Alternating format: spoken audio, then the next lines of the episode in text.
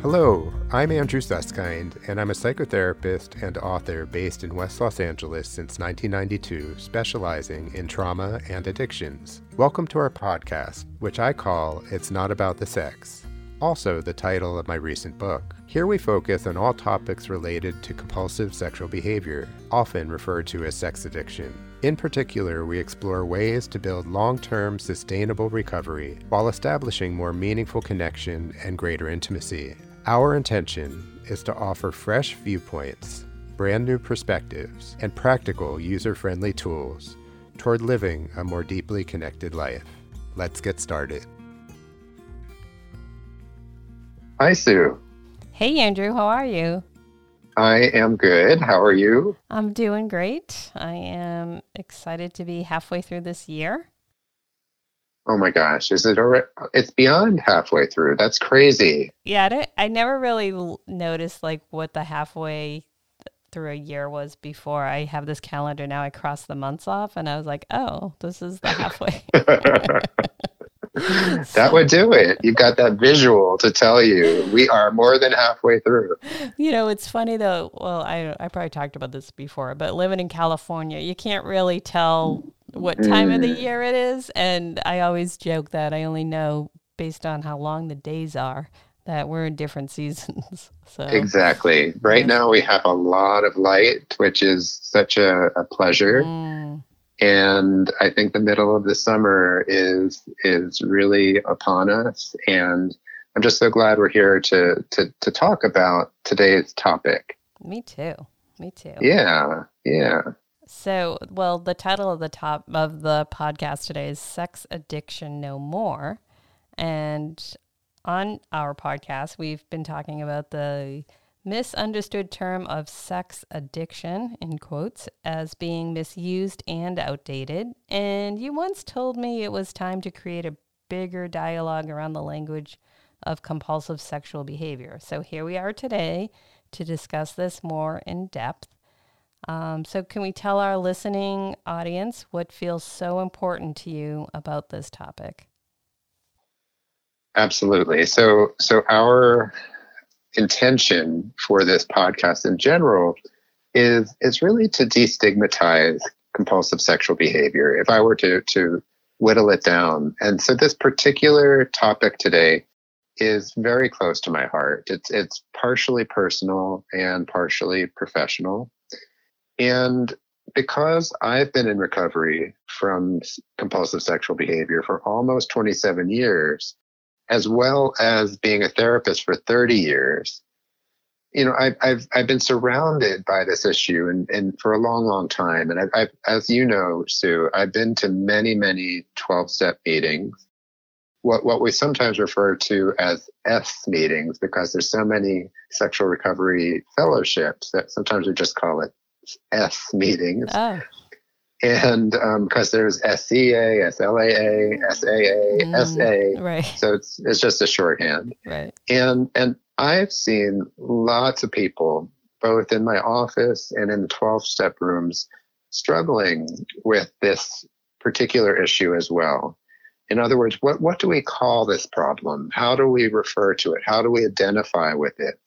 And this is my personal approach, so bear with me. But mm-hmm. personally, I don't want to tell my brain that I'm a sex addict because the term sex addict implies something pathological. And and it it doesn't really fall neatly into the disease model of AA right? Mm-hmm. so so in other words it it reinforces to my brain to the actual neural pathways in my brain that there's something wrong with me and and in turn it it it, it actually perpetuates the shame of the original behavior right? Because right. compulsive sexual behavior by nature is often shameful. I would say like 99.9% of the time it there's shame around the behavior over time. And and i don't want to perpetuate that by somehow calling it a disease or an illness. Now professionally I don't want my clients to be doing that either, ideally, mm-hmm. because I, I don't want them to be pathologizing sex or sexual behavior. And, and I don't want them to be looking at compulsive sex as a disease because that's not the language that I, I've grown to believe. Now, I don't know if you've heard this before, Sue, but but I love the idea of dis-ease mm-hmm. rather than disease, dis-ease. But does compulsive sexual behavior fit neatly into the medical model that Alcoholics Anonymous set up for us way back when? I don't believe so. Mm-hmm. Let's go back to that addiction piece of it, right? Or the mm-hmm. compul- compulsivity of it. Uh-huh. Um, do you feel there's a difference between compulsivity and addiction? I do. Um, compulsivity describes a behavior, right? It's it's the um, it's the part of us that does something over and over and over and is like mag- magnetically drawn to do that behavior mm-hmm. over and over and over. In other words, we all have compulsive mm-hmm. tendencies.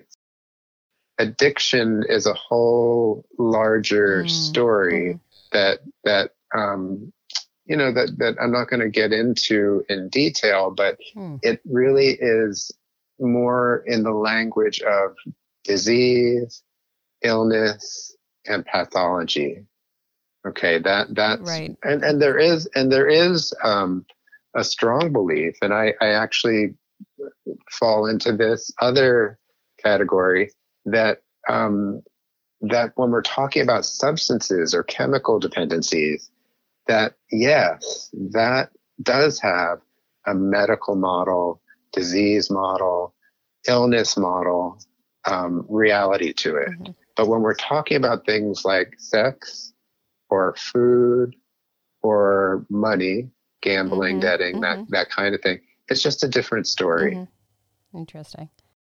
Because I, I can understand how they do overlap, but I understand also that, as you're saying, that addiction is a bigger piece. Maybe it takes over more um, more of your brain, or so to speak. You know, there's yeah, there's there's more to it. Um, but I, I mean, I, I don't I don't want to just harp on this also, but I just want to be clear and understand it in the way you're presenting it. Um, as you say, sex and money and gambling. Would do you think they all just fall under compulsive behaviors, and you're still getting some sort of chemical reaction within your brain?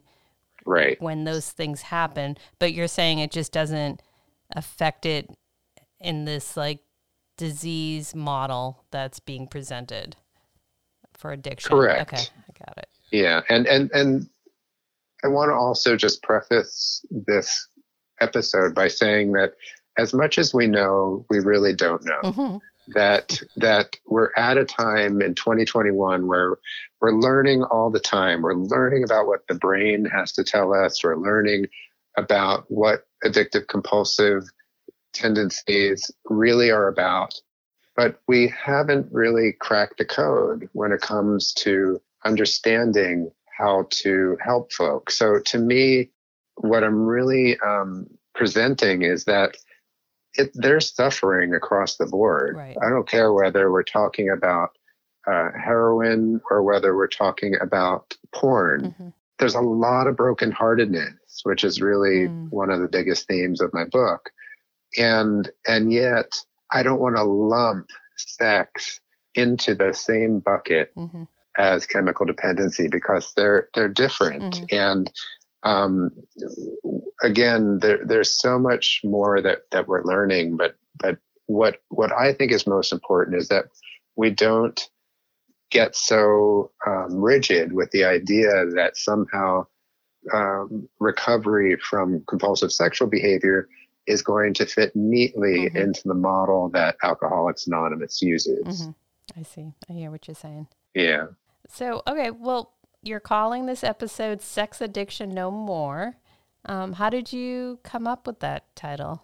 Well, as as some of our listeners know, there there was a book many years ago written called Codependency No More, and um, I'm kind of playing with those words a little bit because this has been my journey. So I really I really ask you to take what you like and leave the rest. Mm-hmm. But I, I used to say when I was in a 12 step room, my name is Andrew and I'm a sex addict. I used to say that. Mm-hmm. And now that, you know, we fast forward 27 years, I, I, say things like, my name is Andrew and I'm recovering in this program. Or I might say, my name is Andrew and I'm recovering from compulsive sexual behavior. So, so in other words, um, there's nothing right or wrong about those who choose to identify as a sex addict. I really feel it's an individual choice. But but I want my clients, I want my program friends to, to really make an informed decision, right? To to really consider the options and decide what is the message they want to share literally with their brain because mm-hmm. our brains are listening. Right. And so that's the part that I think we know is do I want to perpetuate this idea that somehow I'm an addict, which I don't use that term anymore? Mm-hmm. Or do I want to talk about being a recovering person, a healing person? So, have you sensed or noticed anybody hearing your message and, and actually making the same changes as as you are, as identifying as someone who is recovering? Yes and no. Yeah. Um, I think it's very slow because it's the norm to say, "Hi, I'm Andrew, and I'm an alcoholic," for instance, right? That that's kind of the gold standard at AA. You you identify mm-hmm. as, you know, I'm Sue, and I'm an alcoholic. So all the other programs have have really followed in similar ways, and so some old timers in in my programs will say things like um, i'm david and and i'm i'm a recovering sexual compulsive. So they'll they'll stick in that word recovering because they they i don't know if they um, mm. realize they're doing this but they're really reminding themselves that they're not still actively in their compulsive ways that they're actively recovering. And so it's slow. I wouldn't say that it, I would say it's definitely the minority of people that I run into. But little by little by little, I think there is a, an understanding and a way of using words and language that's more, in my opinion, more respectful and, and more descriptive of what's really going on rather than by rote saying I'm Andrew and I'm a sex addict. Does that does that make sense? Oh, absolutely. No, I, I definitely I definitely like, like to preach that same message that the more you can change the things that you say out loud that are negative, um, mm. and and put mm-hmm. yourself in identify with what it is that you actually want to be and you know right. you are identifying at meetings as someone in recovery or recovering, um, it's it sounds like you said more optimistic, and um, right. yeah. So talk a little bit about what the Who did in uh, 2018. Uh, yeah, the the, the Who um, is is a short way of saying the World Health Organization. Mm-hmm. And before I go into that, I just wanted to just say once again that that I want to focus on on the recovering part of me rather than the compulsive part of me. Mm-hmm. And um, most of our listeners know this, but the term sex addiction has never, Mm-mm. never been accepted as a formal diagnostic description for for inclusion in, in either the diagnostic and statistical manual, which is kind of like the Bible of, right. of mental health um, issues and disorders, or the international classification of disorders, which is what the World Health Organization uses. So many people along the way, many folks who really wanted the term sex addiction used in, in those um, really worldwide respected um, books, uh, it just never was something that that was agreed upon that the scientists, the mental health professionals from around the world just didn't feel that it met the criteria for something that they um, they wanted to include, which is the segue to the World Health Organization. So a few years ago, it was either 2018 or 2019, I believe, um, they actually decided to include what they call compulsive sexual behavior disorder in their book, The International Classification of Diseases. Now, the World Health Organization is very much about pathology and disease and is an international, um, what's the word, collaboration of various types of mental health professionals and um, and medical professionals in general. So this was an absolute turning point because here this this big organization, um, highly respected organization, said that compulsive sexual behavior is going to be included. Now, I'm not completely in agreement with the word disorder, um, but I do see this decision as progress. And, and what it does when they do validate something of this nature is it helps us get more treatment, more resources to all of those individuals worldwide who still suffer. So it's it's a huge um, opportunity to get resources to to folks who have difficulties out there with compulsive sex. And ultimately, to me, that that's really what counts, right? Oh, so yeah. Yeah, yeah. So so legitimizing this diagnosis as, as they choose to call it, or to identify this as a, a, a verifiable problem that that really requires further research. So it opens doors for grants and for different opportunities for, for researching this particular issue. So just to let our audience know, and, and I think you know some of this already, Sue, that, that they define compulsive sexual behavior as a persistent pattern of failure to control intense, repetitive sexual impulses or urges, resulting in repetitive sexual behavior. Mm-hmm. Okay, let, let me repeat that.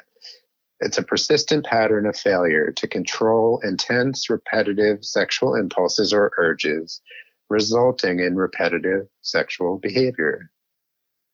So that's really a, um, I mean, we're talking about many, many brilliant people that came together to validate and describe what that is. And if you notice, it's really not very it doesn't pathologize it. No, it really right. talks about the behavior itself, yeah. which I was so pleased to see. Yeah. No, I didn't. I didn't realize how it was defined, and yeah, that makes a lot of sense.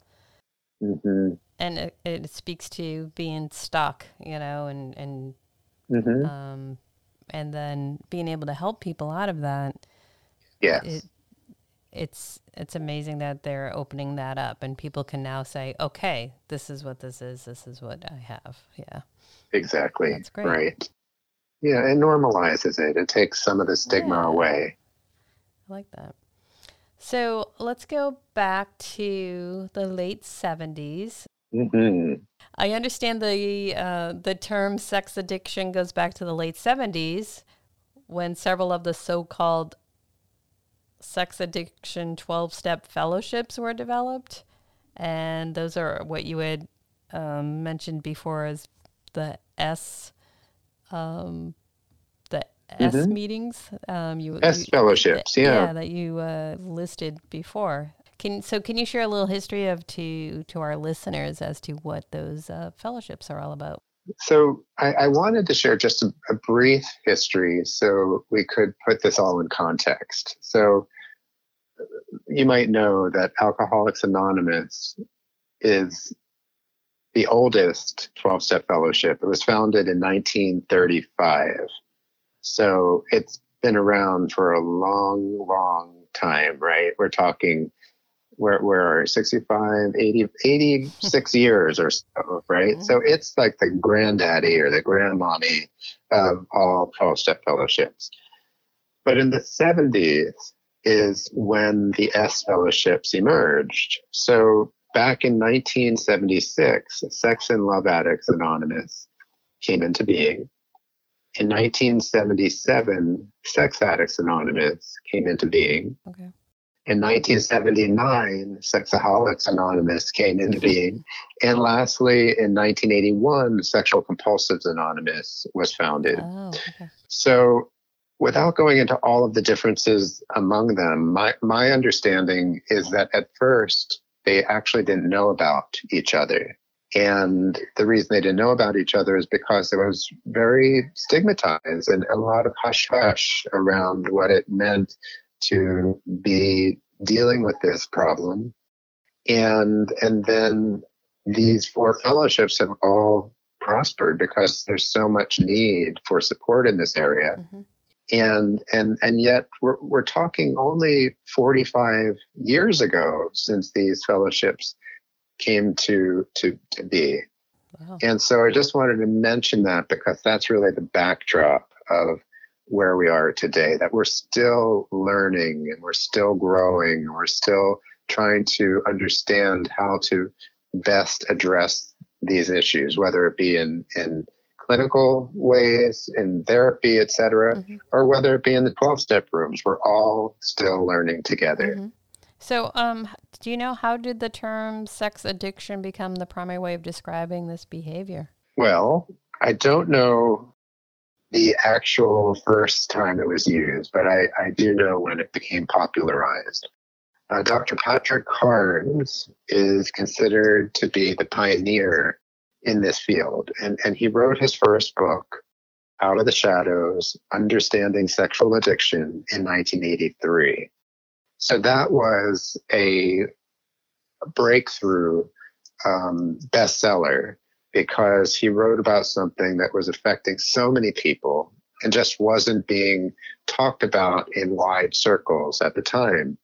And and it, it's actually a really excellent book, which which sometimes I still recommend to clients today, even though it has more of a sex addiction focus, and that's the words he uses. Mm-hmm. Um, but but what's most important is that as a result of this book, and as a result of, of how much the 12 step fellowships have grown, the term sex addiction became very popular and, and part of the language of, of not only addiction recovery, but popular culture. Now, the only problem with this, going back to what we're sharing today, is that compulsive sexual behavior doesn't fit neatly into the 12 step model of AA. Mm-hmm. And, and like I keep saying, because we need to integrate sex and intimacy, um, our relationship with food, our relationship with money into our lives in healthier ways. It, it's not like just putting the plug in the jug. It's a, it's a whole different story. Yeah. Interesting. It's true. Um, they should be all meshed in part of our lives.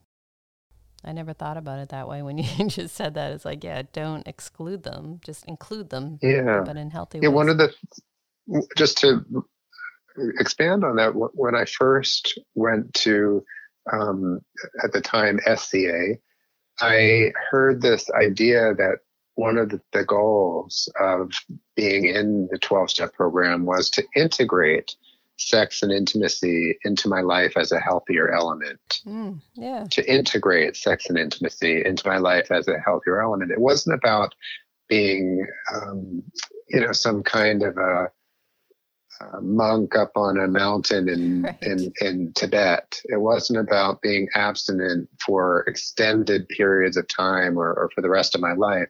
It was really about integrating these these um, what I consider to reclaim my birthright mm-hmm. in in a way that really works best for me. So that that's and I bet you that's a good feeling to have. Yeah, you know when when you know you can set up boundaries and you know and still have it be a part of who you are, but just exactly. Yeah. Yeah. Cool. So I understand there's a controversy between certified sex addiction therapists called CSATs and sex therapists who are part of AASECT, and which is the American Association of Sexuality Educators, Counselors, and Therapists. What is the controversy, and why can't everyone just get along, Andrew? we all want people to get along. I know, better. I know. I, I and I, I think from the time I was a kid, I wanted everybody to get along. Yeah. Well, the truth is, is that there's a lot of strong opinions mm-hmm. and a lot of conviction about what's right or wrong, and it, it, it's funny, Sue, because as you know, I, am not formally affiliated with either side, mm-hmm. right? And instead, I, I, I do believe that both sides have something important to say. And I have colleagues who are trained in both ways, CSATs and sex therapists. So I, I, guess in a way that makes me kind of like Switzerland, you know, neutral. Right, exactly. I mean, I'd like to think of Switzerland as neutral but solid, you know, that mm-hmm. that I get to stand clear, that I'm not necessarily going to be swayed in one way or the other, but that I believe there may be important points to both, right? Mm-hmm. So mm-hmm. so here's an example for you. You and I both know Patty Britton. Patty is a um, very seasoned sex coach and sexuality expert. And I, I, used to teach a module in, in her class. She taught human sexuality for many, many years.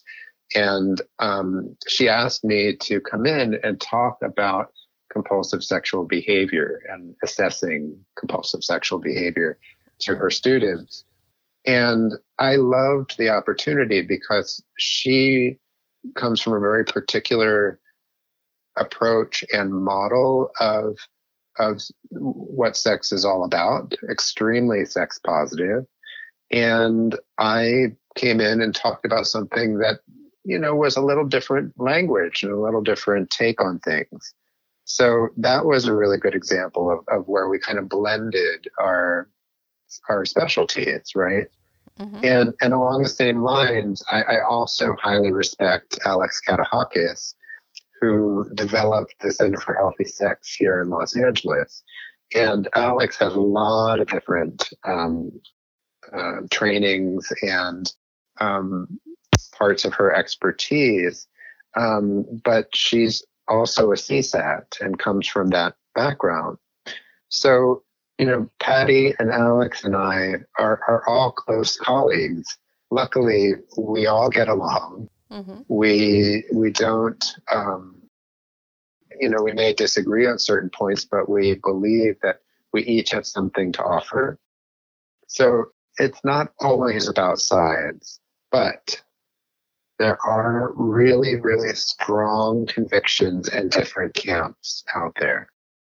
Okay.